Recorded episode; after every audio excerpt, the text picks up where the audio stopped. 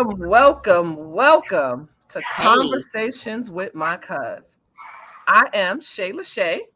And it's me, your girl Michelle with one L. And I'm Brother Love, the man of love, DJ Big Rob. Well, well, all right. The man to love. He did something new this week. Yes. Happy Sunday, guys.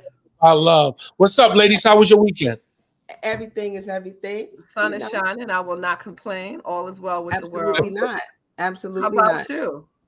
Oh man, I can't complain. I did a, a, a special barbecue 20th anniversary. Um, this this family was was just an amazing family. These guys took like two hours to to uh say how great you know how you go to a pl- function and they like oh well the wife oh yeah to my to, to the wife or to the husband it was to both of them mm-hmm. and it was mm-hmm. like it had to oh, be at nice. least 40 people and they were talking about how their marriage set the tone on them wanting to wow. get married and have more productive relationships wow. i've never seen so many grown men cry in one wow. location it, it, was like that. I'm like, I can't keep nobody 20 minutes. Minute, I'm trying. Were they showing emotion? Yeah, yeah, yeah, yeah. You know, but you know, you know, you get caught up in the moment. Yeah, we're gonna talk about emotions later, but um, but yeah, not emotional men, not emotional it was, men. It was amazing, and it was the second. It was the second marriage for the both of them. So wow. they, have out, they have outside children and then they have one together. But I can't get into the story because we don't have time. But yo, right. I was sitting there like, damn, you know, I was a little worried out myself. Like, these people are fabulous. I love nice. that. I love hearing stories like that because man, black love is everything. You know what I mean? Especially when you can find somebody that you've been with for 20 years. 20 years. It's 20 years. They met, they met, they met 30 years ago, and he was in player mode and she couldn't take it and okay. then they reconnect. They had different families, other marriages, mm. and those mm. marriages didn't work. Then they came back and reconnected. But it was it was really really a great story. And shout out to Van and his family and stuff. Thank you for having me. I really enjoyed myself. Very nice. Love it. Love that's it. A, love that's that. something to toast to. I think. Yeah, it is. It is. Right? Yeah. You're gonna be my DJ at my 20 year anniversary. Whenever y'all won't get yeah, y'all don't want to get married now. Y'all want to get you're gonna be 70 years well. old on the turntables, but it'll be all right. yeah, but yeah. Longevity in your career. Absolutely. I'll, Ben and his family. I'll pull him out of retirement. That's right. Shout out to 20 years. 20 years of marriage. Love it. Mm. I don't need another sip. I was at brunch all day today, so you was oh, recovering. Somebody might be emotional today. Yes. like it might have been you. So what else is going on? What's trending these days, DJ? That's your thing. Um, well, you know we're gonna have to talk about what went down in Detroit. All of America knows it. Um, Mo'Nique and DL Hughley. Mm, um, okay. evidently it was a, it was a, it was a dispute over who was going to go on stage last, first to last, who was the closer, who was the headliner. Um, Mo'Nique did not like what happened, and uh, she made it really, really personal. She made it really, really, really personal. Okay. So I'm wondering, ladies, how, how do y'all feel about the situation? Let's go there first. I, got, I got something to say. I got, I got something to say. Got, I'm just on y'all. I, I got something to say. Now, my thing is this. I mean, just to be brief, um, I do feel like okay, Mo'Nique, she kind of went too far with whatever her issues were with the contract and so forth and so on. She had every right to feel the way she feels, especially if her contract says one thing and that's not what's being honored. So if you're mad at that, take that up with the promoters. Her attack on DL clearly was personal from right. what we understand. And then they just kept and to see them both going back and forth was disheartening and it was a little sad to me. But then it was like, but for her, considering that she is to known to be a problem in the industry, it just kind of took it over the top. And for her, it probably is going to be damaging. Right, because you get tired of somebody who's um work ethic is stressful for everybody else around them right that it's always a problem you always complaining and not to say that there's no no um, foundation in what she's complaining about as far as fair wages for women right. etc that's absolutely but it's also this undercurrent of every time somebody works with her, there's a problem. She has a problem. So we get to this type of situation, what should have been a comedy show, right? That she should have beefed with the promoters about is about DL Hughley and her personal beef with him and whatever um, negative feelings she has overall. She's using that platform to rehash everything all over again. And that's a problem to me. Right. Like they finally gave her the floor and immediately she's right back where she came from. Like, uh-uh, this is y'all doing it to me again. Mm-hmm. Right. So that's my my issue with it more so than anything else. Yeah. Um okay, I'm in total agreement with Mo'Nique. And I'm gonna tell y'all why. You in, in agreement with her in what way? In what way? I'm in I'm in agreement on how she feels. The, okay.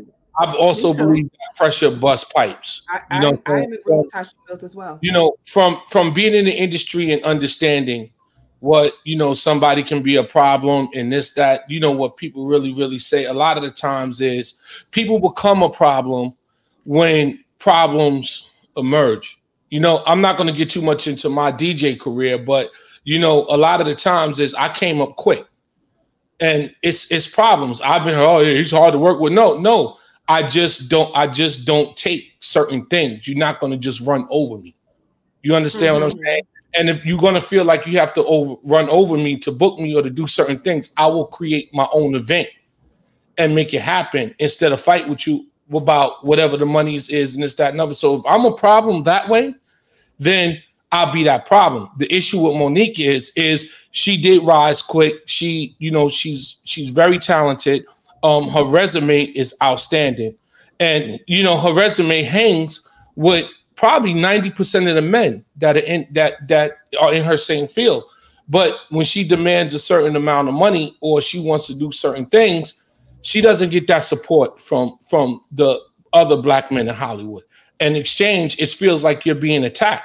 I feel like I'm being attacked sometimes when I'm playing with other DJs in the building and I look at the bill, I'd be like, here we go again. Tomorrow night, Rod did something.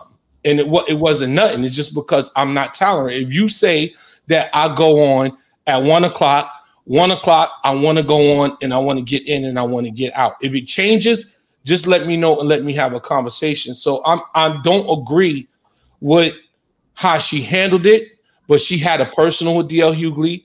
She came there to me to have that comedy set. I think the the contract issue just made it a lot worse because in her interview on YouTube, she said it. She haven't seen DL Hughley in years. So she addressed the issue when they was performing together. So I do, like I said, I, I understand. I agree with how she feels. Maybe she'd have to go about it like that, but beef is beef sometimes, whatever. So it sounds to me like you agree with her because you also feel personal about it because of things that happened in your life. So right, I can relate can to it. relate to what she's saying. I think in this situation, though, even with the contract, it wasn't about money. It was really about who went first. And so there wasn't any unsupport from DL in that way. He just believed that he was the headliner. So the real issue, right, had nothing to do with him per se, except that she had a personal beef. So whether or not that contract situation would have happened, the fact that it looked and appeared to be pre-written, she had every intentions on doing that, whether or not he said or did anything. She just right. used the contract as a way for her to have an open door about it. And that to me is a problem because it means you are shit starter, right? In yes, a situation absolutely. that didn't merit it. Right. Agreed. Because if you have a beef with him, you could take that beef elsewhere. You don't use that platform because y'all are here to entertain and perform, not for you to take down your your counterpart um who's co-hosting with you. But you got but you also got to think about this. Um, you know, due to time, and we're not going to be able to stay on this, but you know, we also have to think about what did he put out on his platform, the things that he was saying about her. You know, I didn't want to get into about the interview and stuff on the radio station. You know, he used his platform in a negative way as well. So yeah, be beef. That's not the same thing, though. I don't think. Yeah, I don't, Okay. I don't feel like that's the Same thing. same. It's not the same Right. Okay. because he he wasn't on a show with her when he did all that. Whatever he did, I'm not I'm not saying that it was right, but she also has the same platform. She could have done it at another time before that. She could have addressed it then. She has Facebook as she uses quite often to voice her opinion and her concerns about things. She could have she waited until she was standing in front of a sh- people who paid to see her do comedy to talk about this man when she could have done it at any other time. But right quick though, that it was part of her her comedy performance. So it was funny. Well- the crowd, the crowd reaction was was great from what I I seen. wasn't there. I wasn't understand what I'm there, saying? so I can't say what Everybody it had their reaction camera was. up, and I I believe, like I said before, wasn't there.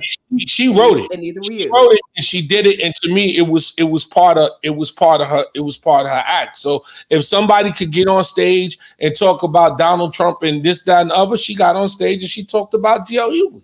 But it was in her act. It was definitely in her act. That was pre-written. All right. Okay. Well, I So we agree. disagree. I love you, girl. We, no, we're gonna put a pin in that because you know Yeah, this kind is what it fine. is. we all we pin in all it. have our ways of viewing it differently, differently but the same. Anyway, just a quick shout out to the chat, right? I see my girl Trey Trey is in the chat. I see her. I see Jerome in the Hey, chat. what's up, see y'all? Huff. So Hey, hey, shout out to the chat. Um, I also want to take a point to say if watch us on our YouTube channel, iHeartRadio, Apple Podcast, Twitch, Spotify, Blue Rain Radio, Instagram, Facebook, everywhere. So, you know, like and share, my friends, like and share. And Come on. plug, Come on. guess what time it is? oh what man. time is it? What time is it? It is time for Let Me Ask My Cuz. Let me ask my cousin. Come see my cousin, DJ Big Rock, Shayla. Hey, oh, hey, we here. Go, Hey. yo, go, Hey, hey, I won't stop. Ooh, hey, All right. all right, all right. Hey, hey, hey. We're not all doing this right, next Kelly. season, y'all. We're coming up with something better than this.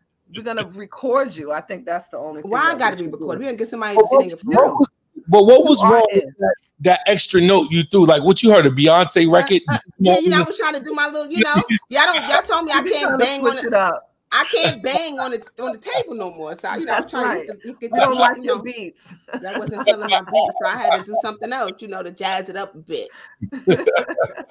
Well, I got a question for you guys. Go ahead. a I little got bit of a something serious thing. Like it might take a little bit of you know thought process about it. What does it take to create an extraordinary life? Mm. Mm. I'll let y'all handle it. Let me, let me Well, y'all- um, for me, when I think of an extraordinary life, it's always about first self care, first and foremost for me. Um, Okay. when you think of something extraordinary, it's out of the ordinary. So that to me means that you really, really, really need to find out what your dreams are and your Mhm. goals are, and really go hard, go hard and chase them. Um, um, I think removing all negativity because you can't have an extraordinary life if it's bogged down with a bunch of negative negativity surrounding Okay. people. Um, I don't know about all, right? I mean, you can't really remove all negativity because you're going to be in so many different rooms that you, you can't control people. You can only control yourself. Mhm. Um, and and yeah, that's. I mean, this this question requires a little bit of thought. It does. I see the in the of chat. my head. Trey, she mentions a few things: money, time, Yes, talent. Right? I see determination, discipline, focus. discipline. Discipline is is super important. I think another word that comes to mind when I think about an extraordinary life is intentional, right? That the things Mm. that you desire, right? Not necessarily that it's going to bring happiness, but if you're intentional about achieving those things, you're intentional about bringing peace into your life and removing people that, you know, are stealing your joy. If that's where it is, if it's about just being able to lay down at night and, and have peace, then being intentional about the people that you allow in your circle. Right. So That was one of the things that that jumped out to me. Um, it says, um, in my experience, uh, someone in the chat, right, Jerome. In my experience, negativity is a part of success. It's gonna happen. I mean, everybody's not gonna be happy for you. You know, it's gonna always I be agree. some sort of negativity you're gonna experience. I agree with that. Uh, I mean, I like I said, you can only control yourself. You can't control other people. So, what they do can only is affect money, you. Do you think it's money it. first, money, and then other things? I think we left one out. What about self control? Yeah, definitely. Okay. Um, I don't think money first. I think what happened first discipline. Discipline to me, I feel like is first. Okay. Because with without it, you can't create anything. Mm-hmm. It's going to be difficult to create a life that you want without discipline. Because without discipline, you're all over the place. Okay. So, um, um, like I said, I I just believe it's self control, and I, I, believe it's it's peace. Peace is first to me. You know, like I said, okay. um, it but took it's achieving peace. What do you what do you need in your life to achieve peace? Right, right. Oh, no, that's part of your extraordinary life. How do you get peace in your life? Right. It's basically self control and um really working with the negativity, embracing negativity that's the thing, because you you're never going to be. Uh, people say they keep, you could keep the negativity away, get the negativity away. It's always going to be there. Embrace it and understand it, and then you have to know yeah. and then you have to really have the control to deal with it. And that's okay. what it is. Because if you have so much negativity around you, to me, that makes to me that that does, like Jerome said, it does equate to success. Mm. Because if if you wasn't where you was at in life, that negative energy wouldn't come to you anyway. So that's why self control was one of the biggest things to me, and it took me a long time to get there too. My my extraordinary life would be to travel the world. Mm. I do that okay. now. Saying international. I mean, I mean, just you know, be like, don't come home because I I live all over the world. Always have an opportunity to you know, to me, that's extraordinary. That, that means you're creating a life that you don't have to worry. You could just go and whenever you want to go. Right. So money would definitely not be a problem in my extraordinary life. Right. I would have enough that it's never um, an issue. Hold on, y'all. Hey, Kim. Hey. Anybody that agrees. hey, Kim. How you doing? Go ahead, guys. So, in, in your extraordinary life, crazy. if there's not peace, what else would you find in your extraordinary life? Extraordinary life. You know, if I could music all the time, if I could do nothing but music, okay, uh, that would just be great to me. That that that that would be the best thing in the world for me. Okay. Well, if I and had to think to about that, it, right, you'd ahead, have to make enough money that that that pays all your bills. Here she go with the damn money again. you, know, you gotta. Well, the only reason why. well, no, the only reason why he's not doing music every day of his life is because he has to have a job that pays the bills. So, in order to eliminate true. that, you would need the music to pay all your bills. Then you could do it every day. no, no, I don't mean you got you got me mixed up. I'm not saying going out to DJ and work for the money on music. I mean just music, just just in my mind, in my brain. Ah, okay. Bobby Brown said in the interview when he was a kid, he just had to shake his head because it was just all this stuff going on. It was music. That's uh-huh. how I be feeling sometimes. Yeah. So I, I guess if y'all if y'all touch on that really quick, um, for me, I, it would be just writing not having to worry about anything else, just writing and getting books out, putting books out. I would, books I out, would also have a personal chef in my extraordinary life. You that, have that, that somebody to clean my house in my extraordinary life. I could. I could. That, money. that takes money.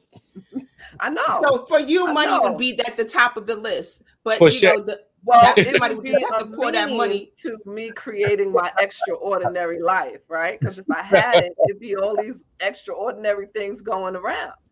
I did uh, somebody true. that would plan all of my travel. They would just tell me when I gotta go to the airport and where I'm gonna wind up, and they would set up all my tour guides, all my meals. I would just have to be there. And, and say things like, I don't want anchovies. You know, I want to, I want life. but, but being that it's funny that being that you mentioned travel, I just really wanted to put this out there to a lot of people, even in our age group. Get out and get around. Get out and travel because when we uh-huh. get a certain age, we're not going to be able to do it no more. I watched my mom travel years. You know, Glow done been to every continent it could be. And just to see now how difficult it, it is from her to get from point A to point B and how she feels, please, everybody get out and travel and see what you can. Yeah. Because Agreed, it's, so harder. it's harder running through the airports, catching flights. It's, it's fun now, That's but true. at an old age, I see them wheelchairs lining. I'd be so damn mad at them wheelchairs. I used to, you rude. Say them in, in the strollers first, right? and they be lying. Get your I'm gonna get my ass in the chair if it's gonna get me on a flight first. Don't play with me. Exactly. Get You you, know, a I go to extreme get you a little scooter. Shoot. for my extraordinary I was, life. I was flying to Atlanta. It was like 30 chairs. I'm like, if you don't get your asses out, just I just You need see you partying in the parking lot. You need to walk into that airport bent over and see if they don't help you out. oh, oh, oh. So they come with the chair. yeah, definitely, definitely. Exactly. But travel is very important. it is. Well, all right. Anything else for your extraordinary life show? I got nothing Before else. move on. All right. Well, we on TV. I can't tell y'all other things. You know, we got No, to we don't because we don't. We, I don't even want to hear it all. If y'all want to hear it, you know, I'll definitely no, tell we you. don't. Fair we enough. don't. We really don't. Fair enough. Wait, Help you, you and the little pinky adventures. Shout out to salami. They gonna say, "What is pink salami?" they don't want to know. They don't want to know. Okay. Let's let's talk about we have a main topic and we have a wonderful, wonderful guest. And I want to read a little bit of her bio because the bio is ridiculously long because she has had this long career from being a teenager, right? And we all had the pleasure of knowing her from very, very young. Kind of like we could be like, I remember when she was in the talent show. junior high. Like I could go that far. right? exactly. But this is Kia, baby doll Jeffries, right? And as I mentioned, her music career started very young. Um, she was in her early teens in Queens. Um, just always driven, always had a beautiful voice, in my opinion. yeah, I remember Um, she was on the Apollo. her, yeah, I remember she was yes. on Apollo. so it gave her um, the ability to do a lot of wonderful things. She traveled. She's had this wonderful um, relationship with a lot of people in the industry. I can't even read it all to be able to give it to you. However, some of the things that um, she did in her um, ability of hustling and networking is that she created this female group um, called Forecast when she was, um, you know, earlier in her career and she's had the pleasure of writing and singing and producing for film and TV and touring the world, as we mentioned in the extraordinary life, right? So um, she's been with a lot of internationally known um, music makers as well. To date, she is probably best known for singing the hook and verse in Akinyele's hip hop anthem, "Put It in Your Mouth." You know, that's my favorite record, right? we ain't doing that. there's nobody that doesn't know that hook. Okay, so even in being like, so who's gonna be on the show? I was like, well, I'm a girl, Kia, this and that, and they like, huh? And I was like, yeah, she did put it in your mouth. I was like, oh. So that whole thing. Okay, yes, now they know who she is. So, but what brings her to us is really um, a new organization that she's been a part of, which is called Whole Life Healing. And we're going to let her tell a little bit more about that. But it's the unfortunately that relationship has a lot to do with a tragedy that happened in her life later on. And she's here to actually share some of that. And that really is what our topic is about. Um, and it's really about mental health awareness and anti-domestic violence which is what she terms herself an activist for those. And that's what whole life healing is about. So, without further ado, go ahead, Shell, do some drums. Kia Jeffries, aka Kia. Baby Doll. Hey, hey, Kia. Hey, everybody. Welcome, welcome. You like how I condensed your bio? Yes, you have to. I was like, you said send a short bio. I was like, yeah, I'm gonna have to get create one of those. Um, it's whole I created life it myself. Center. Yes, that's what I want you to tell us about. Tell yes, us about Whole Life, Life Healing Center. Center. Yes, and how you got to be in that relationship with them and, and where that whole thing started from. So, um, you know, it's still a new thing. I've only known the founder for two weeks.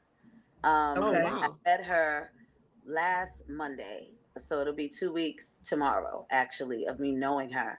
And um, we just connected. She's a young lady from Buffalo, New York. Um, she is a domestic violence survivor. Um, she had to move into a shelter with her five children to get away from her abuser.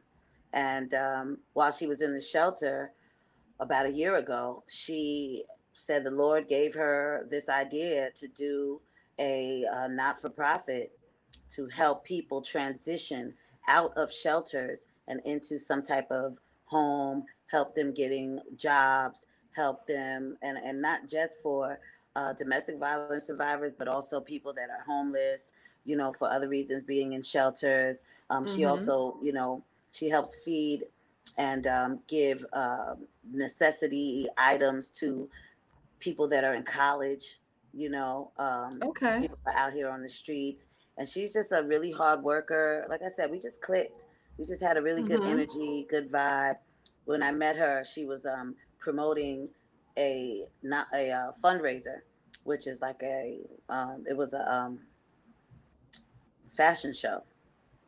Okay. And the fashion show was actually yesterday, and it was really really great. And um, I helped her over these last two weeks um, with the rest of her team. Shout out to all of the members of Whole Life Healing Center, and um, we yeah, it was it was blessed. It was so I didn't even know it was gonna be what it was because, like I said, I just met her and I just okay. was following what the Lord was telling me as well. You know, um, okay. to get involved. So it's something I've been wanting to do. Put a get a not for profit together for domestic violence awareness, um, and she's already done it.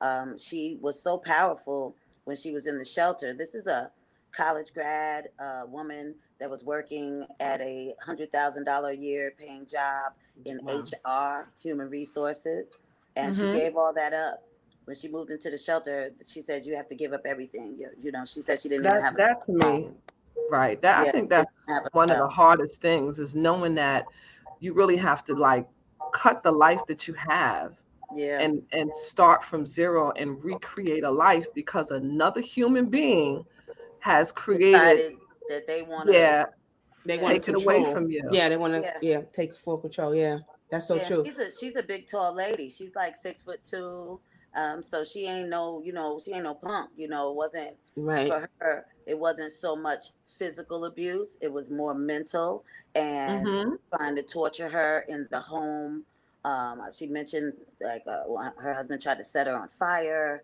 She mentioned wow. that um, you know the man busting out car windows and you know slashing tires so she couldn't work. Um, you know, hiding her wallet, her credit cards, different things. You know, so it's all different levels of yes. domestic violence. So that's why, you know, even men are victims as well. You know, of course, it affects everybody um, from the children it's to Johnny the Depp. You, you, think about that whole thing going on with him and, and her slandering his name. And yeah, yeah, yeah. And, and just the manipulation of trying yeah. to control the narrative of another human being, right? Exactly. You start off, like you said, with her with the mental abuse and when that doesn't work, it often turns to physical because they still have to find a way to control. Absolutely. Yeah. And there are a lot it. of women or people who don't even realize that they're in an abusive relationship because they they think that it's about the physical. So if mm-hmm. they're not being hit, they don't feel like, well, I'm not being abused because they're not putting their hands on me. So mm-hmm. you know there needs to be a lot of awareness to domestic violence to know that you're in a domestic violence situation so organizations like this are dope and you know i'm, I'm glad that you that you're a part of it because it's about alignment so it clearly seems that you are totally aligned because within two weeks i think that's pretty dope but i do yeah. want to um i know that you're a survivor as well so yeah. A lot of people may may not know that or may not know that story um if you want to share that story with us story with us yeah, um, you know, I was a speaker yesterday at the event as well. Um, it was a fashion show, and we actually the models were survivors that were modeling. So it was great cool. people. Um, we had hair and makeup and nail techs and people that donated the clothing, these gowns and different clothes for these ladies and gentlemen to wear and feel special, you know, and, and looking great and feeling great. So I did speak and share my story. Yes, um, I was married to a pro boxer from Brooklyn, New York, um, which is my son's father. You know, that was my husband, and um, he.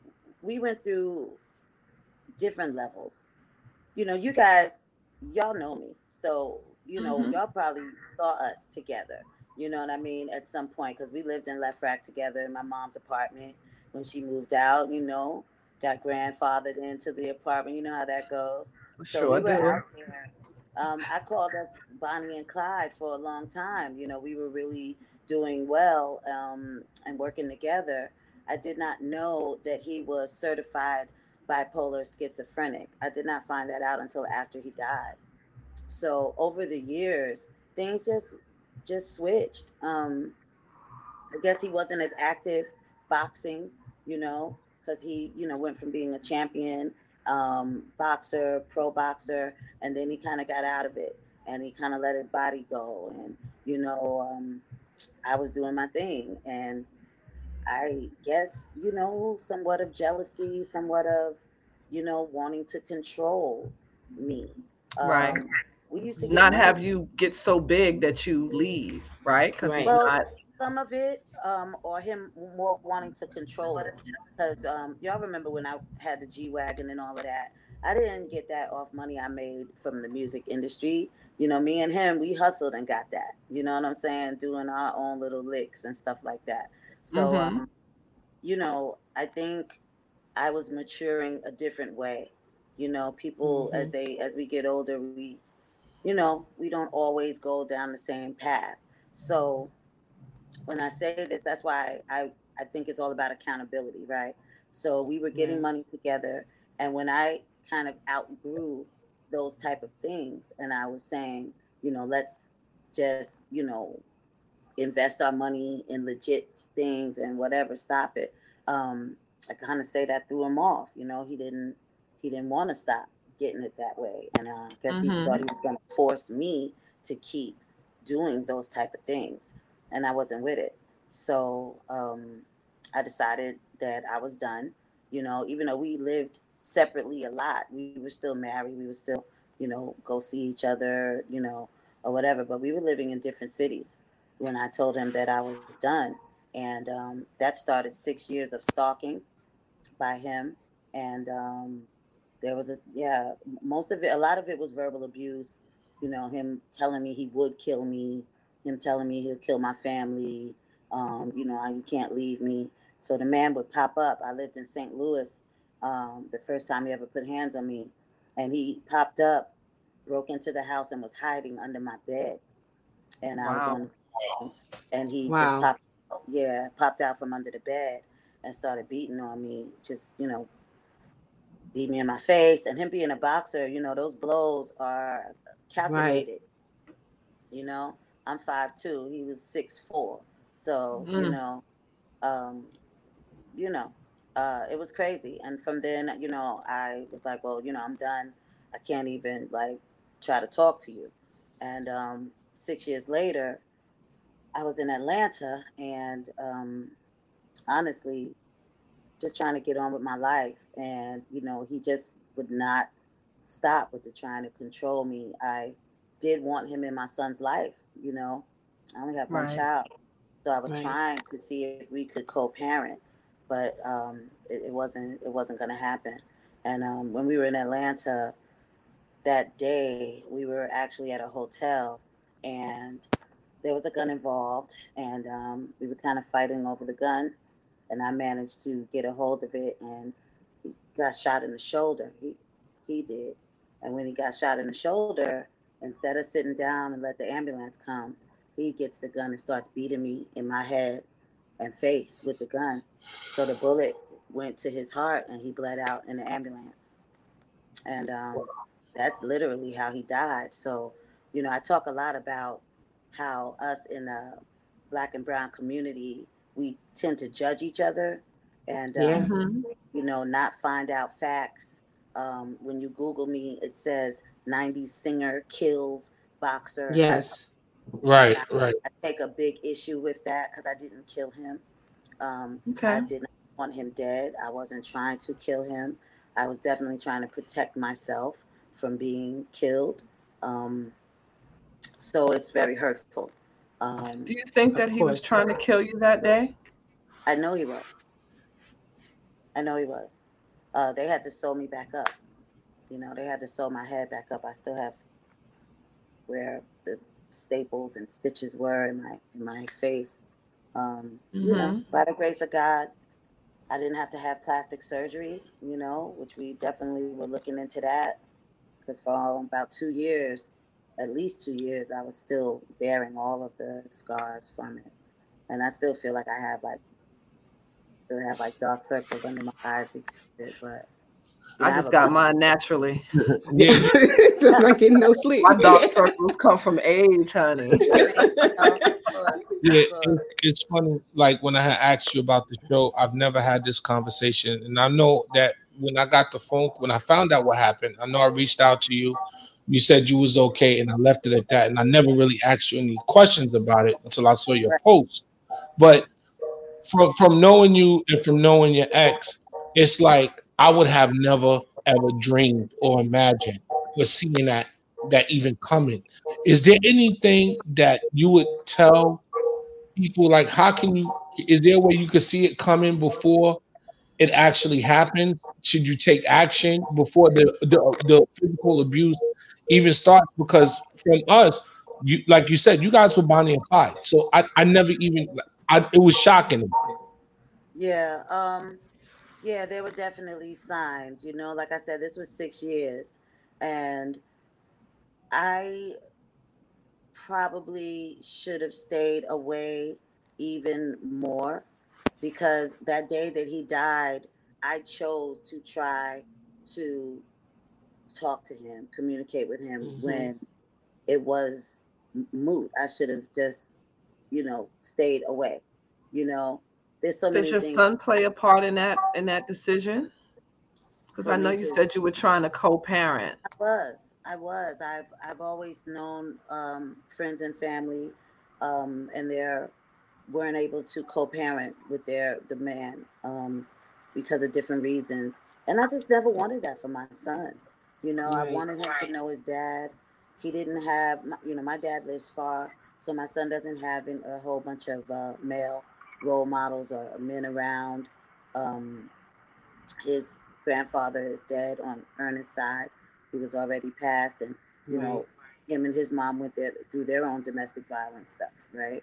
So he died mm. violently, also Ernest's dad. So I was just hoping to not have this be a generational thing and a repeat thing. Yeah. So yeah, I was um I can say, ladies, you know, unfortunately, we have to live in the truth of what's really going on.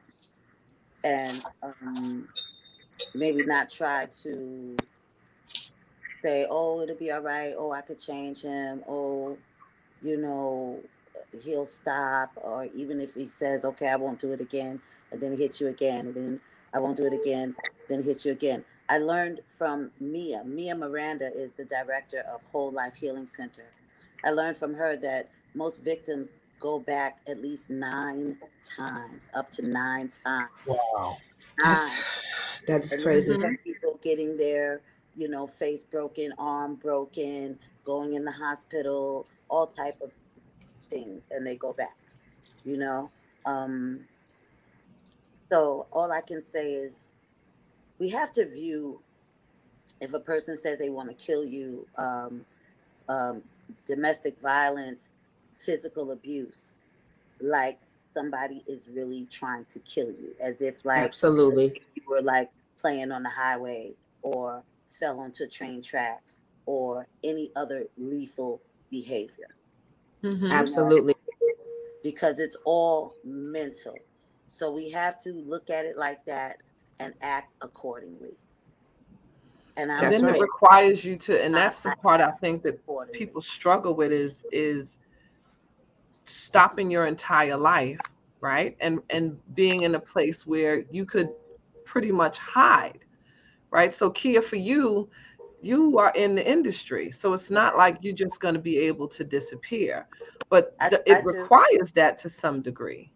I did, I did. I tried to. So that year, um, when I moved to Atlanta, um, you know, it was me trying to just move on, you know, leave him alone, and you know, just hope that he would just calm down, get with another yeah. chick. Like he had other chicks, but he still kind of wanted me available and that mm-hmm. control. You know, he would tell these women like, "Oh yeah, we're we're getting a divorce, we're separated," you know, but he still wanted me to come get up with him. When we were getting money together, there was a time that I would. I didn't want to live with him anymore, but to keep the money flowing, I would go see him, and I'm you know I'm telling on myself. I would go see him, and um, you know have sex with him just so that he would keep paying the bills, and you know then I would just go on back to my life. he would go back to the chick he was with or whatever. We did that for a, a year or two. You know, mm-hmm. I lived in mm-hmm. St. Louis, and he was living in um, Memphis, Tennessee area, and um, I just the day that I woke up was I went to visit my son. My son was staying with him at the time in Memphis with this other woman. And I went to visit my son, and I'm legally married to this man. And I'm sleeping in the guest room, like in my son's room. And he's in the master bedroom suite with this other woman. And mm. I really I couldn't sleep. And I was like, wow. Bitch, who the hell is this? Like, yeah, it's something, it's something wrong there. It's myself. I was like, you are Kia motherfucking Jeffries. Like, what are That's right. That's right. What are we doing? No, ma'am. And and when I went back to St. Louis, I said, you know what? Game over. You know, I, it's not worth it. And that's when I I let them take back the G wagon. I moved out of the apartment in St. Louis. You know, me and him went through the thing because when I left, I said to him, like, listen, I'm done. I said, we can try to work on our relationship if you're willing to leave these women alone, stop chasing money like this, because you know all these chicks have money, power, different mm-hmm. scenarios. Right. So I said, you know, we've gotten money together before. Money is not my god. I'm not gonna keep living like this. I said, so if you are interested in us trying to, you know, be together without these other people and everything, we could rock. If not, you know, go ahead with your life we could co-parent and that would be fine and that was unacceptable for him and that's did you ever so you never went into a shelter or anything no. of that nature so when i left st louis i moved my mom was living in uh, hampton virginia at the time and i just you know i felt embarrassed honestly mm-hmm. and i and i really didn't want to go live with my mother um, mm-hmm. So I avoided that. I went and lived with a good friend of mine, Nikki Turner, the book writer. She mm-hmm. lives in mm-hmm. Richmond, Virginia. You know, she wrote that "Not Riding Dirty" on I ninety five, and mm-hmm. oh, okay. She wrote a book with Fifty Cent. You know, yeah, I know the book. Mm-hmm. took me and my son in, and she was living in Richmond. We stayed with her for a while, and um, eventually, though, I did end up going with my mom and just um, sucking it up and humbling myself and knowing like, listen, who else are you gonna go with? you know what I mean? Who else? That's what moms are there for. Yeah. yeah. Right. Um, our parents are are here. God bless her. That um, even after Ernest uh, died, she moved to Atlanta. She gave up her life in Virginia and moved to Atlanta to help me um, with him. So mm-hmm. yeah. There's a there's a comment. Yeah, there's a comment in the um, chat that I wanted you to talk about um, that asked whether or not it you it was a, a self-esteem issue that um, got you into that you know domestic violence situation. Do you feel that that had anything to do with it? She's frozen like this. I think she's frozen. I think she's frozen. Well, the reason why I wanted while she gets it together, the reason why I thought that was a good question is because oftentimes people feel that domestic violence happens to women who have low self-esteem and that that is the way that men prey on women but i don't know if i necessarily agree with that because um, domestic violence can happen to anyone no matter how you know big you are. Yeah, I agree with it. It can happen to anyone. Um, I don't know if it's a thing that happens to women that have low self-esteem, but I I think sometimes they act, they think that women that stay in those situations are staying because of their self-esteem. And. I, I think there is some truth to that. Um, because you tell yourself, or you try to, like she was saying, you tr- tell yourself that you can fix the person if you change who you are if you start doing things differently maybe that person won't do this to me you start to take that you blame yourself for that happening for not being, being not, not, being the person that they think is right great or right? the reasons why yeah you know I, i've been in a domestic situation i was in a relationship for three years so you mm-hmm. know in mm-hmm. that relationship or it was physical, it was mental. And, and I think that I've been in several mental abusive relationships and not necessarily recognizing mental abuse because a lot of times you don't think it's abuse because we think physical, we don't think mental, you know. So when a man is trying to belittle you or tear you down or to put you in a low place without putting his hands on you, that is abuse. It is. That's I know abuse. for me, I never thought of it as abuse either because in my household, there was a lot of arguing that went on, right? And so with the arguing came the name calling and all these other negative things that went along right. with it. And for me, it was kind of like this undercurrent that you have in a relationship with a man is that sometimes you're going to have these arguments and they could get real down and dirty. And so I never thought of it as much of abuse because when the argument was over, you'd be right back to yourself you know, yeah. in that way. Back somebody says what you're used to seeing too. I didn't see abuse in my household. So uh, you know, right, for you me, did. that's why I, I, didn't see it in my household. So it's not something that I was like, okay, privy to. My mother and father kept their arguments to I I can't even remember. I know they argued, but I couldn't tell you what they were arguing about. Mm. So it was a thing where I, I yes, bring Kia back in. Stream. Hold on. Hey, girl. Hey. Sorry about that. I had to fix my Wi-Fi situation. I, I had brought up the question before you got disconnected, um, and we just kind of kept talking about it. About um, one of the oh, people in the chat asked about whether or not it was a self-esteem issue that you know I think created the scenario, and I wanted you to address that. So I don't know if it was self-esteem. I think initially me getting with Ernest, um, it was a protection. You know, you guys know I'm an only child, and I was mm-hmm. raised in New York by myself. I don't have any cousins, family members in New York City. All my people are down south, Detroit, you know, Memphis, Chicago, Seattle. I didn't have one other uh, family member besides my my mom and dad in New York. Mm-hmm.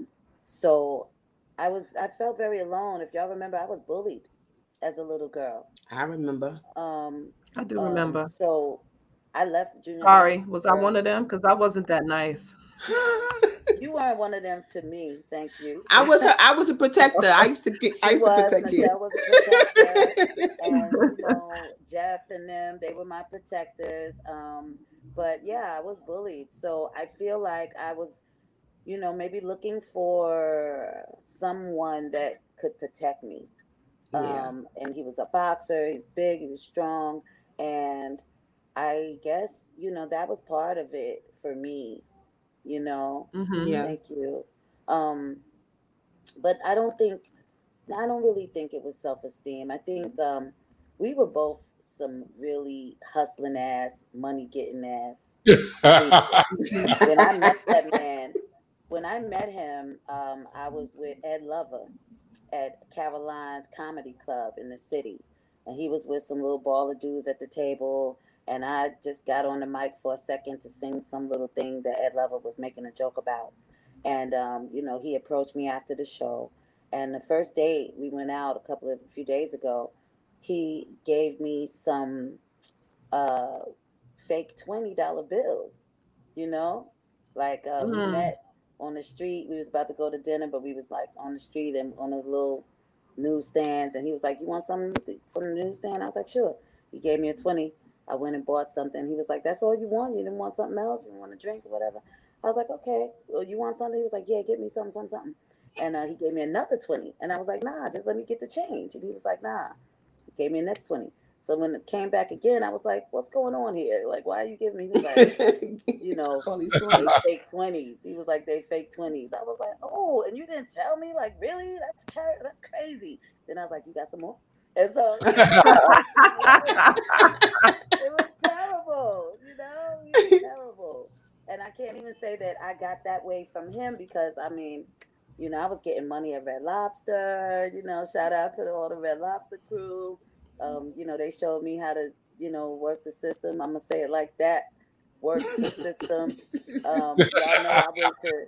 I was on um, five year federal probation when I met him for you know messing with forged securities and and um, mm. things like that. So yeah, I was a hustler, baby.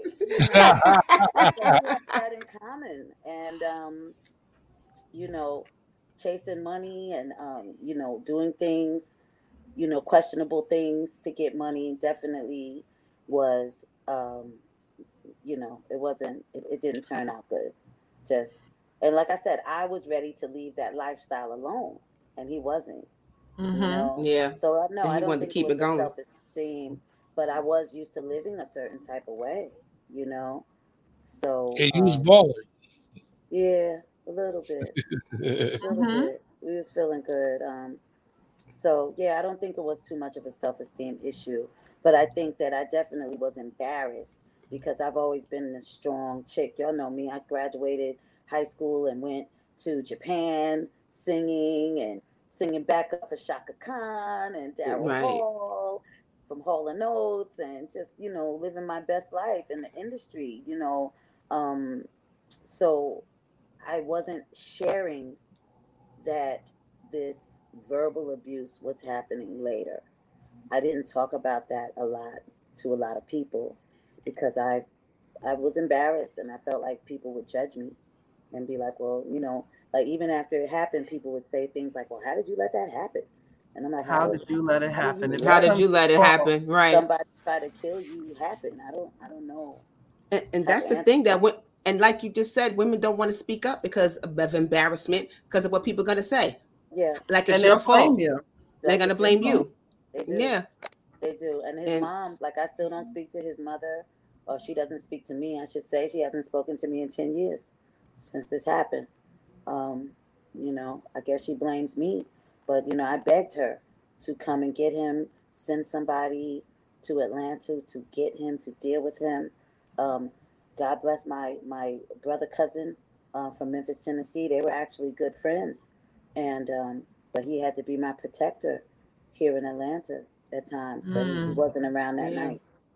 He wasn't around. Wow. That so, night. 10 years later, Kia, how do you feel like it, it still affects you or if it does at all? Absolutely. Every day. Mm-hmm. Every day. Because it was, um, it's, it's a tragedy and right. it haunts me, you know. Absolutely. The things that I think about that maybe I could have done different. Um, just that night, um, him beating me with the gun and I blacked out and when I blacked out, I really thought that I was dead. In my yeah. mind, I was dead. And I was talking to God and I was saying, okay, Lord, this, he said he was going to kill me. So, you know, here I this am. Is it. And um, it wasn't. So he had thrown his whole body on me. By this time, that man was probably walking around at um, uh, maybe 250. 250 pounds. Mm-hmm. He's, a big so dude. He threw, his, he threw his body on me and was just beating me, beating me with the gun. And um, I couldn't get away from him. But, um, you know, he had already been shot. So his blood was pouring out of him. And um, mm. he eventually started slowing down. But that last major hit where I blacked out, I really thought it was it. But it's like I heard God talking to me saying, nah, you okay. You know, just keep struggling. You can, you know, you, you you're gonna be all right. Right. And I'm and I remember myself saying to God, like, are you sure? Like literally. Yeah, yeah. Because I don't feel like it.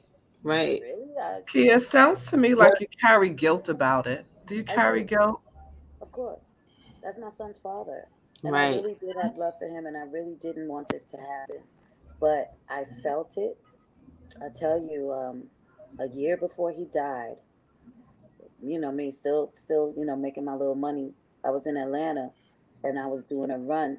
I drove this dude from atlanta to um, south carolina somewhere. And i didn't want to know what he had in the bag back there right but we happened to get pulled over. I ended up getting locked up for what he had in the bag because i was driving the car right? And he would not own up to the shit. So i got locked up for a week in um, south carolina and I was hiding from Ernest at this time. Uh, he didn't know what address me and my son were living at in Atlanta. We had moved out of this really beautiful apartment into the hood, into the little Spanish hood. You know, if y'all ever come mm-hmm. to Atlanta, you know the Mexican rule down here in Norcross. Okay, so I was living in this little, you know, community, and I was hiding.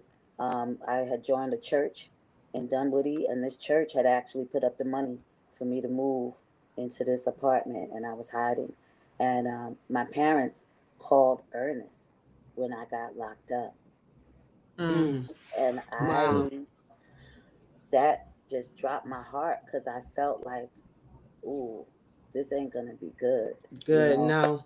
no. Um, I remember he came to visit me at the jail and he was had this crazy smile on his face, you know, and he was like, "Ooh, you you gonna blow up now? You know, everybody, all you celebrities, when y'all get locked up, you gonna blow up, you know." Because I had the orange jumpsuit on. He was like, "Damn, I should should have had my camera so I could take a picture." And I'm like, "Wow, like, oh wow, wow." Oh, he was crazy. He was definitely, definitely, you know, mentally disturbed in a few ways, probably from the boxing as well as this uh, schizophrenia and or whatever. Yeah. Bipolar and I didn't even know about that. I'm just thinking boxing and just life. Mm-hmm. You know, he's from Brooklyn, from Bed Stuy. Um, they have a different type of mentality, y'all know, than, than we do. Yes. Um, you know, so I felt eerily like, ooh, this is gonna be bad. And I yeah. remember he picked me up from jail and took me back to that apartment. And um, you know, of course, I want to wash the jail off me and just sleep you know.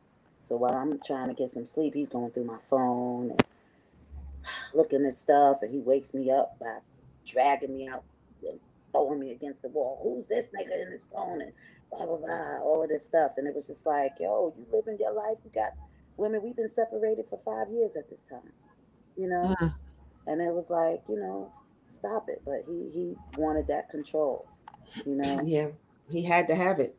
He he he did, and um you know, it was bad.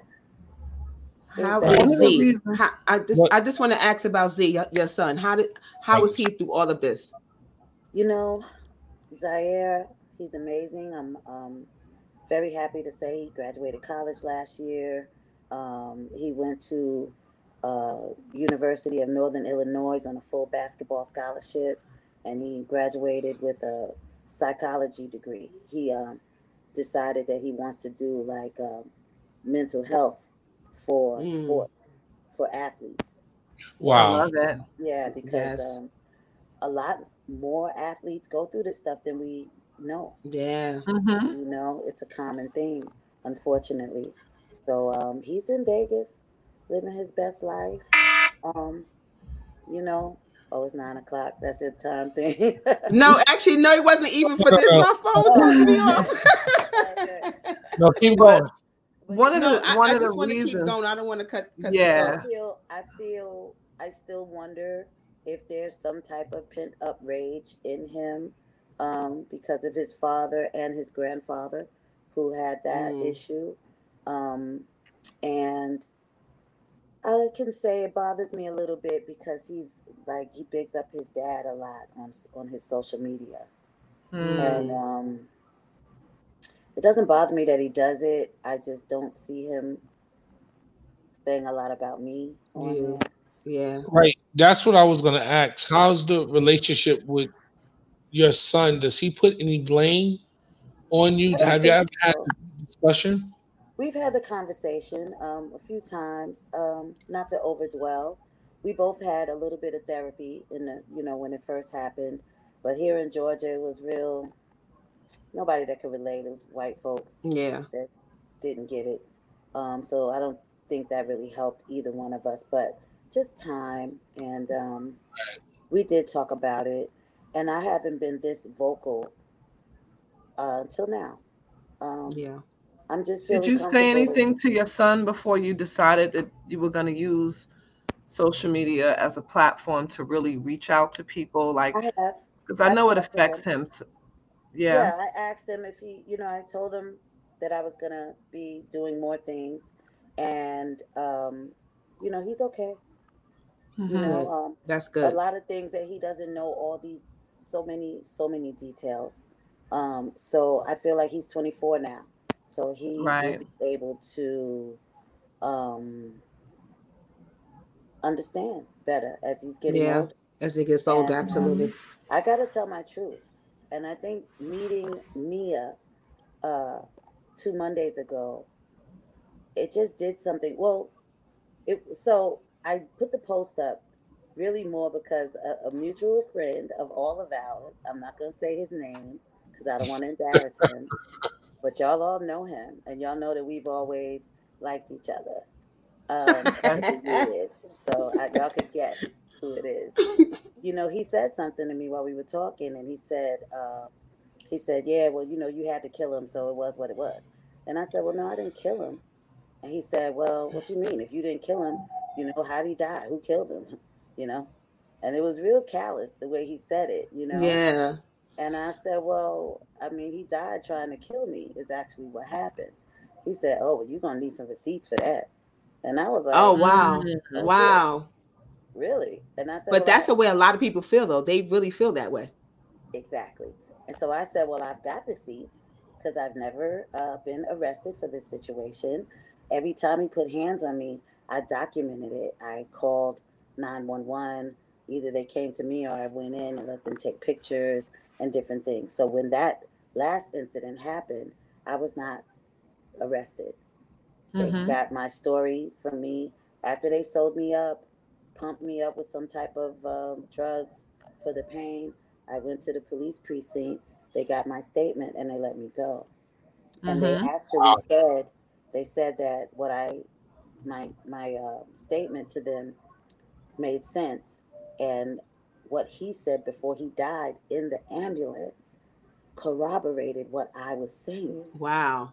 Wow. Said, well, wow. What was that? I said, Well, what what did he say? And they both looked at each other. These are two cops, Gwinnett County Police. And they said, Well, ma'am, you don't you don't want to know. Wow. They said, wow. And I opened my mouth like three times to say something else and something in my brain, the Lord, whatever, said, yeah, just get up and walk out. Just, you don't want to know, right? Yeah, go on about your business and, and, and just try to piece your life back together. And that's what I did. I was covered wow. in his blood. I thought it was raining. Like when I got out from under his body and ran out of the hotel, I was outside. The sirens were coming. The ambulance was there. There was a guy there um, trying to get me to sit down on the curb or whatever. And I kept saying, well, I don't want to sit in the rain. And I was like, wow. you know, doing like this and doing like this. Like, you know, I was like, it's raining. I don't want to sit down. Why are you trying to make me sit outside? He was like, ma'am, it's not raining. And I was like, oh. And then I looked at my hands and I saw that it was just blood. Like it was literally that much blood all over me. Um, wow. So you know, this is my yeah. first time hearing the full story. I mean, I've read things, and but this is my first time hearing it from your mouth. Yeah, right. Because so I never asked. We're doing a documentary, you know, book, movie, something of this nature. Because there's so many other details. Like, you know, I had a, a cop come to Georgia after he died, asking me about a murder. Wow. My husband being involved wow. in a murder. Um, so there's a lot of things that I went through with this man. Um, as his wife, I just found out he uh, tried to pay somebody twenty thousand dollars to kill me. Whoa, oh mm-hmm. that's crazy. It, it gets so, deeper and deeper. It gets yeah. deeper. So, does your son actually have a relationship with his dad's family? Yes. Is that relationship changed? Somewhat with the uncles. You know, Ernest was um, the second oldest of nine children. So mm. he's got uh, seven, eight, eight brothers and sisters. So he's um, you know, a couple of his uncles are doing life in prison. Um, the family's got a lot of uh, a lot of criminal and violent history. Um, unfortunately, you know, mm-hmm. Bed-Stuy breeds a lot of um, these type of situations. Unfortunately, desperation. And, yeah. Right, survival so, and desperation. But he does. He has somewhat of a relationship. He doesn't talk to his other grandmother that often, but I know he does. You know, reach out to her, and uh, they speak from time to time. He's in touch with a couple of his uncles. You know, we, we had one of his uncles living with us at one point when we were when he was young. His you know, so yeah. we you know we went through a lot as a family, and I'm I'm just hoping that we can heal. I would love to still be cool with his mother. Me and his mother never had any problems prior to this. So it's really sad. It really, you know, it's really sad. So yeah, I, I have nightmares still sometimes. Um and I just I just get sad. Yeah. Yeah. Because I'm still single and it's it's tough. Yeah, because like I, I said, I understand.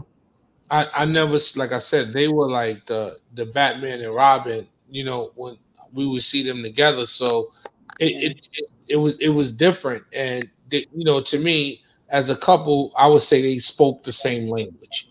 So mm-hmm, it's mm-hmm, like mm-hmm. you know, it's it's really really. So it was hard for me to to really uh, you know adjust and understand it, but I would never act about it. You know, because so I know you must be going through a lot, even though it's changing later. But Sometimes it's like y- your relationship was just y'all was that couple where if I seen her, it's like it's red. I could see him two hours later, it's still gonna be red. That's how they were. So you know, yeah, it's hard. Definitely. Definitely. Let me ask you a question, Key. Do you have? I know, like for me, when I'm after a relationship has been bad and over, I can always look back and say to myself, I know when I should have left right? Like I'm, for me, and obviously not the type of same type of situation, but do you have that thing in your head where you say to yourself, it was a, a summer night. he did X, yeah. Y, and Z. if I had left then, right, right, I mean, it would have yeah, changed like the course of my life. Like that I mean, one thing, like, and you go, "Ooh, I wasn't paying attention." Well, I, I did leave, and um, mm-hmm. I feel like I said that scenario of me getting locked up and him being the one to come and get me after we were in hiding, I believe that turned it. Because she was already gone at that point. You were already gone. Already gone.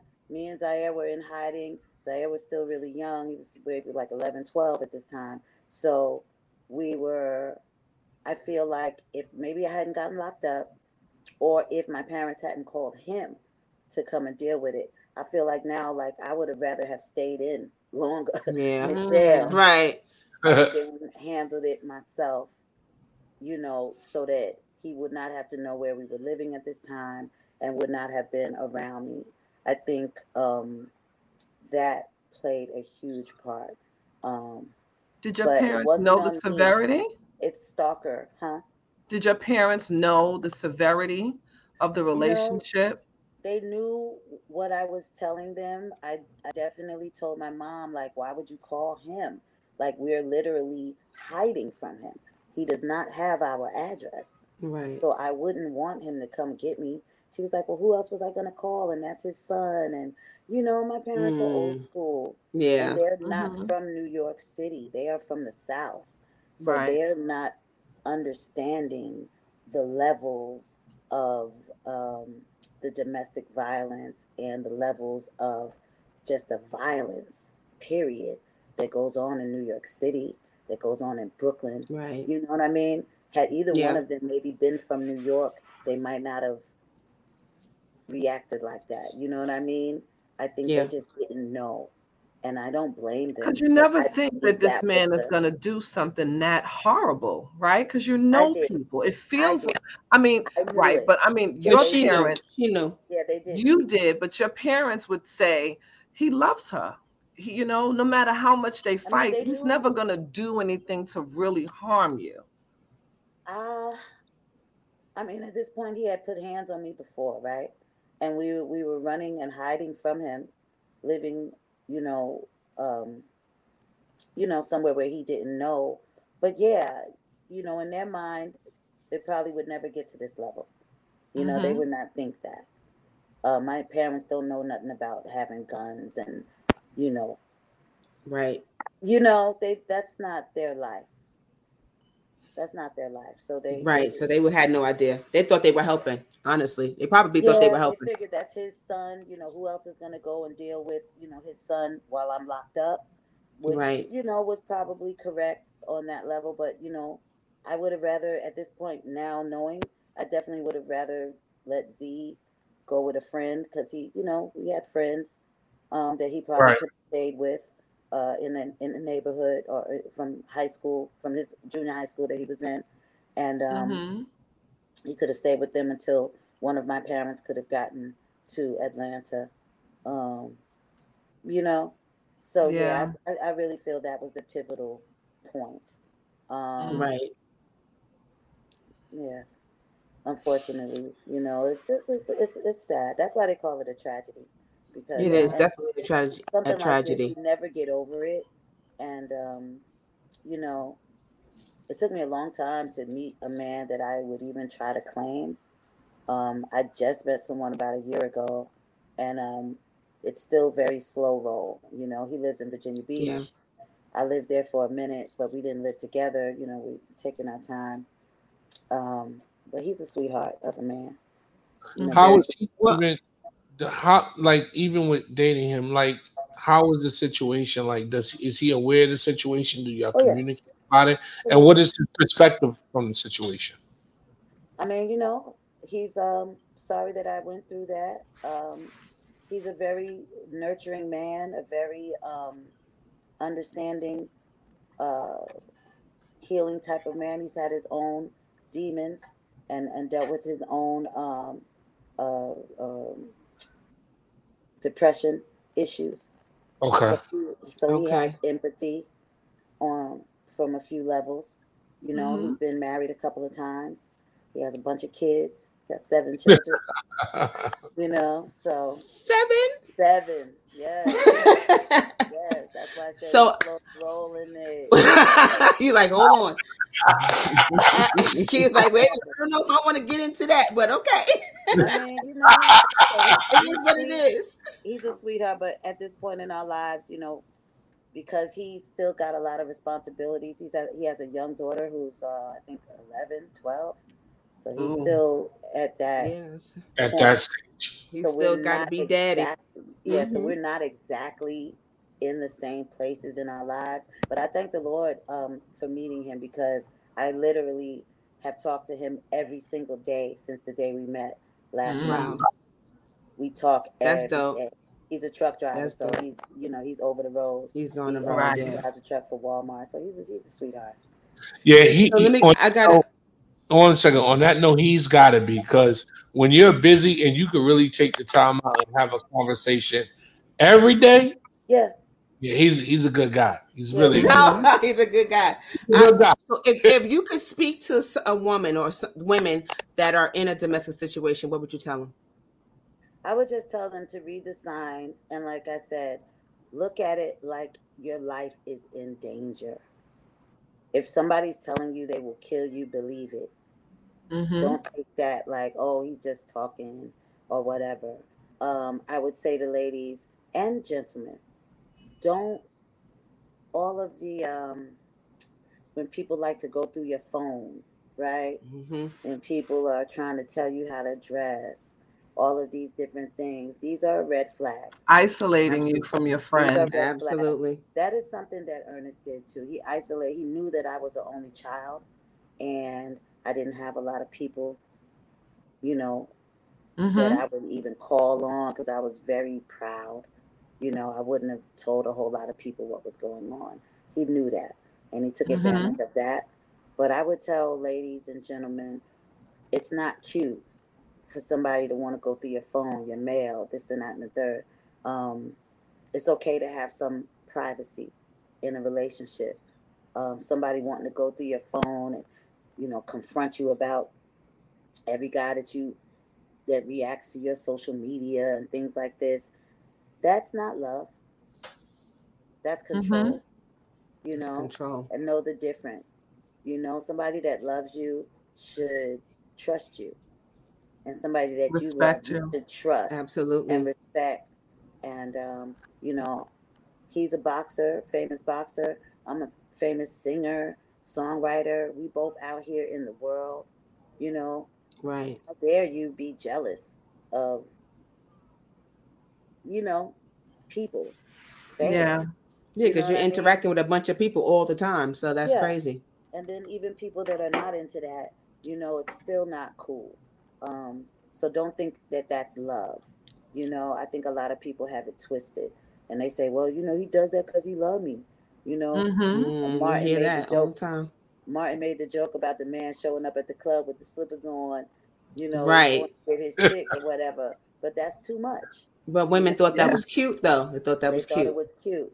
There was a time when I was trying to co-parent with Ernest after we were separated, uh, and I moved out of Nikki's house.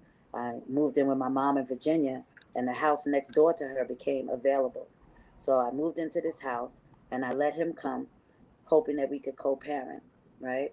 Hoping that we could maybe try to talk about something to get back to something that was normal. And um, I had a meeting. Um, it was at night, but it wasn't that late, but it was a meeting. Um, and this man put a recorder in my purse to record. Wow. And I of course, I'm not stupid. I saw the recorder way before I even got to the meeting. So I turned it off, had my meeting, came back home. When I come home, he's like, Hey, how was everything? I'm like, Good. He's like, reaching for my purse. And I'm like, I'm like, What's up? Oh, no, I wanted something. I was like, Oh, here, what, this? And I gave him the recorder. the recorder. Yeah. he's mm-hmm, mm-hmm. like, push and play.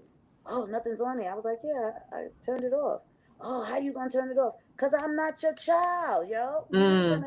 No, right. We're not. But that turned into a whole thing where he tried to smother me. He raped me that night. You know what I mean? So it, it was a lot, man. Over the years, it was a lot. It was a yeah. Lot. When you and and for for anyone in a domestic situation, when you leave, stay gone. Because like you that said, part. they we come back. They come back. back. Stay gone. Always thinking stay. that you can fix it. Thinking that at least you could co-parent thinking that you know right. thinking logically when a person is completely illogical.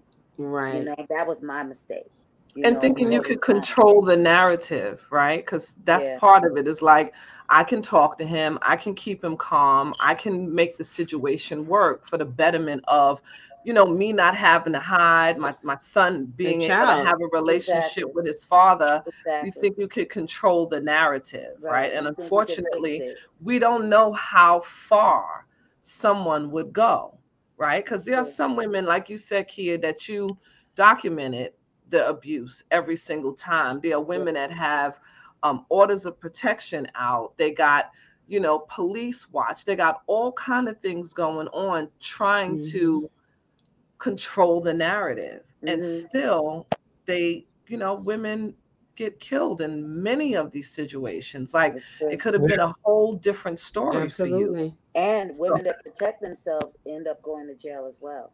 Yes. So i know that i yeah. was lucky that my scenario was not like that you know? Mm-hmm. um me having the documentation the receipts as that person, as said, they call it, right, um, helped my situation not be the worst that it could be. But just think the wrong cop.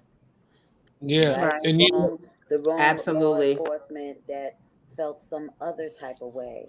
Um, yeah, that say know, things to you like, "What did you do?" Yeah, I mean, right. Time when we uh, had a, a thing in St. Louis, when he jumped out from under the bed, he had uh, came to visit from, I guess, New York or Memphis, oh Memphis, and uh, you know I smoked weed most of my life, and he had brought me some weed, and um, when I called the police on him, he told them, "Yeah, she got a pound of weed in there, and you know she be she's a queen pin, and she be selling drugs and all of that." Wow! They literally wow. arrested me. They arrested me. Those police in St. Louis, and I had wow. a case for a year until they threw that out. I had to go back and forth from Virginia to St. Louis to fight that case, and he didn't care whether our son was going to have to be in a damn, you know, child yeah. welfare, you know, foster care or something. Like he was just so, you know, when people get on that, they don't care. You know, they don't yeah, care. You know, that's, that's funny that, mm-hmm. you say the opening things. I remember, you know, um, when I was in a relationship and we had a fight, not even a fight, we had an argument, and I threw shoe down the stairs and said, I can't take this, and I left. She was angry and called the cops. They came knocking on my door. Domestic violence is very serious. And when they broke everything down to me, they said that this is only the beginning, that you don't know where this can lead to. Now I find I find because I'm sitting there like, are you serious? And it, it was it was crazy because I actually had to go through this system about mm. this and it, it was an angry situation because you know the DA and them they want to put felony charges on you, and you know uh, eventually it gets thrown out, but all of that is done into prevention to prevent situations like this from happening. So you're right, the, the paper trail is really, really it's it. super important. It's, it's it is super important though. But I never thought back then, looking at it now, now I understand it, you know, because right. it, it's stuff that starts early. Yeah, it does. Well, that's why programs like you mentioned that organization, Whole Life Healing, to me, exactly. which is one of the reasons why we wanted to have you on this show, was one to just have the discussion, right? There are yeah. so many women that are in situations and don't know how to get out of it, uh, you know, need help and need to be able to have the conversation beyond my pride, right? Because yes. putting that aside, you can jump out of a situation much sooner than yes. not wanting to tell people because you're embarrassed and so forth. And then with organizations like the one you're working with, having the ability to to have support in that, like just somebody that really gets it. And I think that's one of the things that's appealing to me about that program. Yeah, and um and the and if anybody wants to go and donate, um the website is whole life healing center.org. Yes. So yes. go check out the website, donate. They can donate through the website, correct? Absolutely. And, okay. Um, yeah, definitely donate. Um, we're actually our next event is a young man. They asked him what he wanted for his birthday. I think he's turning 11, 10 or 11. And he said he wanted to feed the homeless and feed mm. people that are. So that's what we're doing. We're setting up a whole thing for him. So, you know, shout out to Mia Miranda is her name. Follow her on uh, Facebook and a Whole Life Healing Center on Instagram.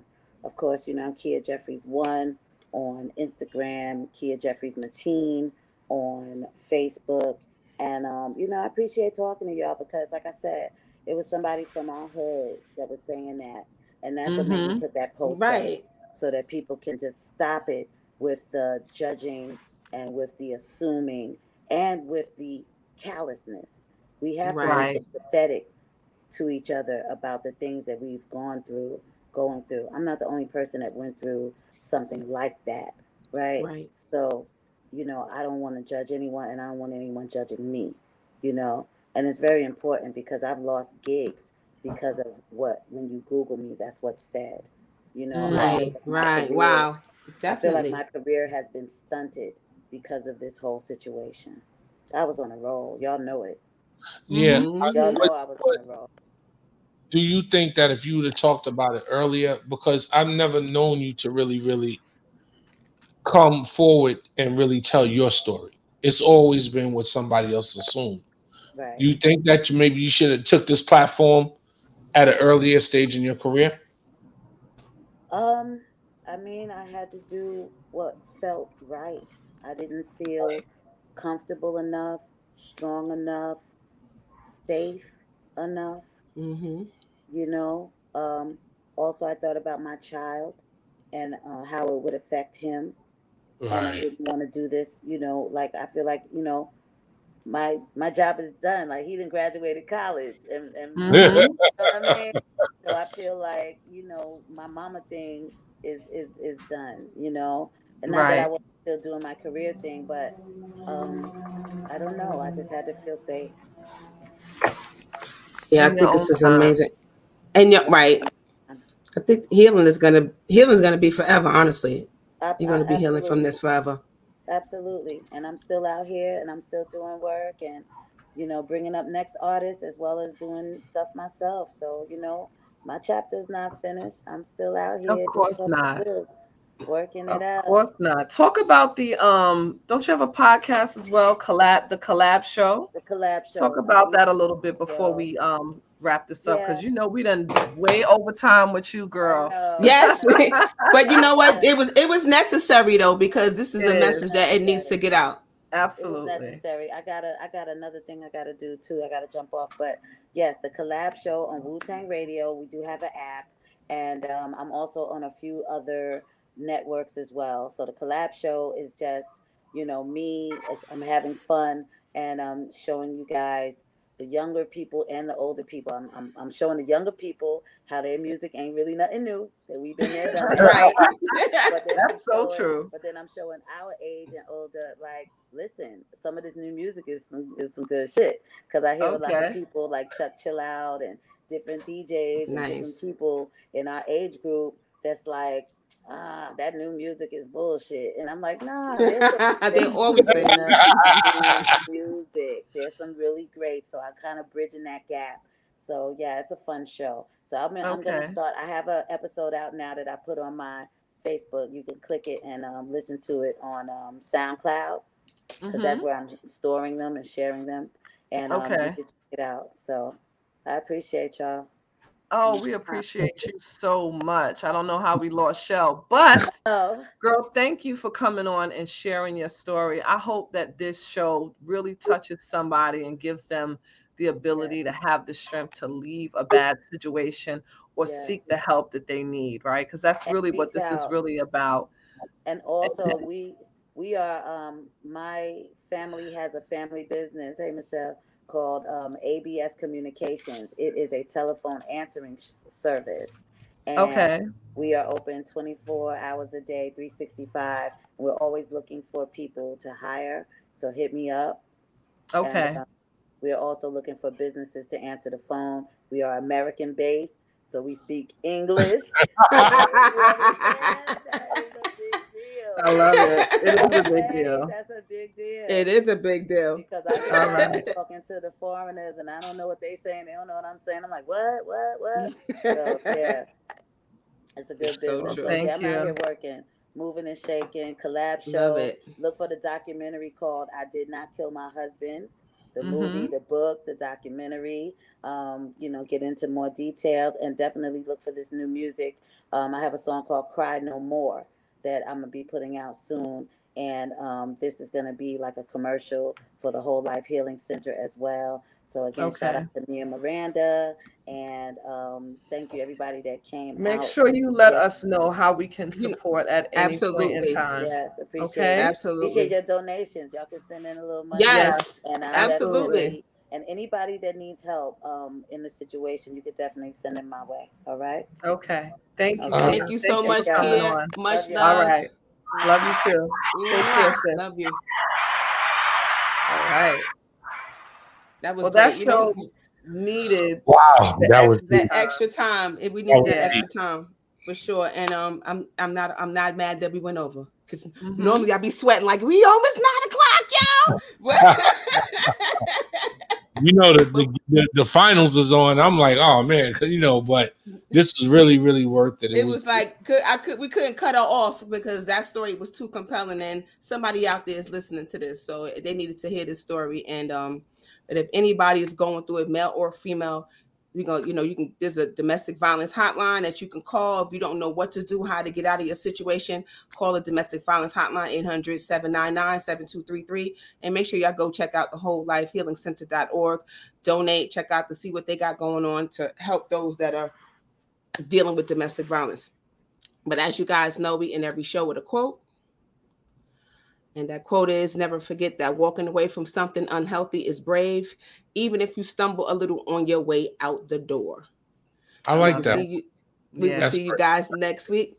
See Peace and week, love. Guys. Thank you. Hey.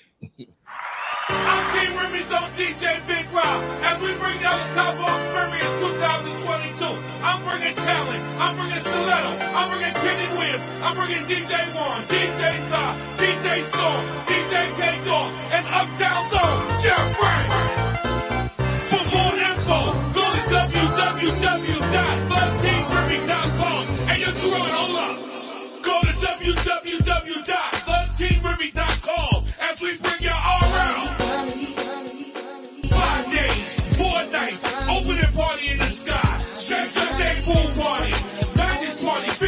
Jeff Brand.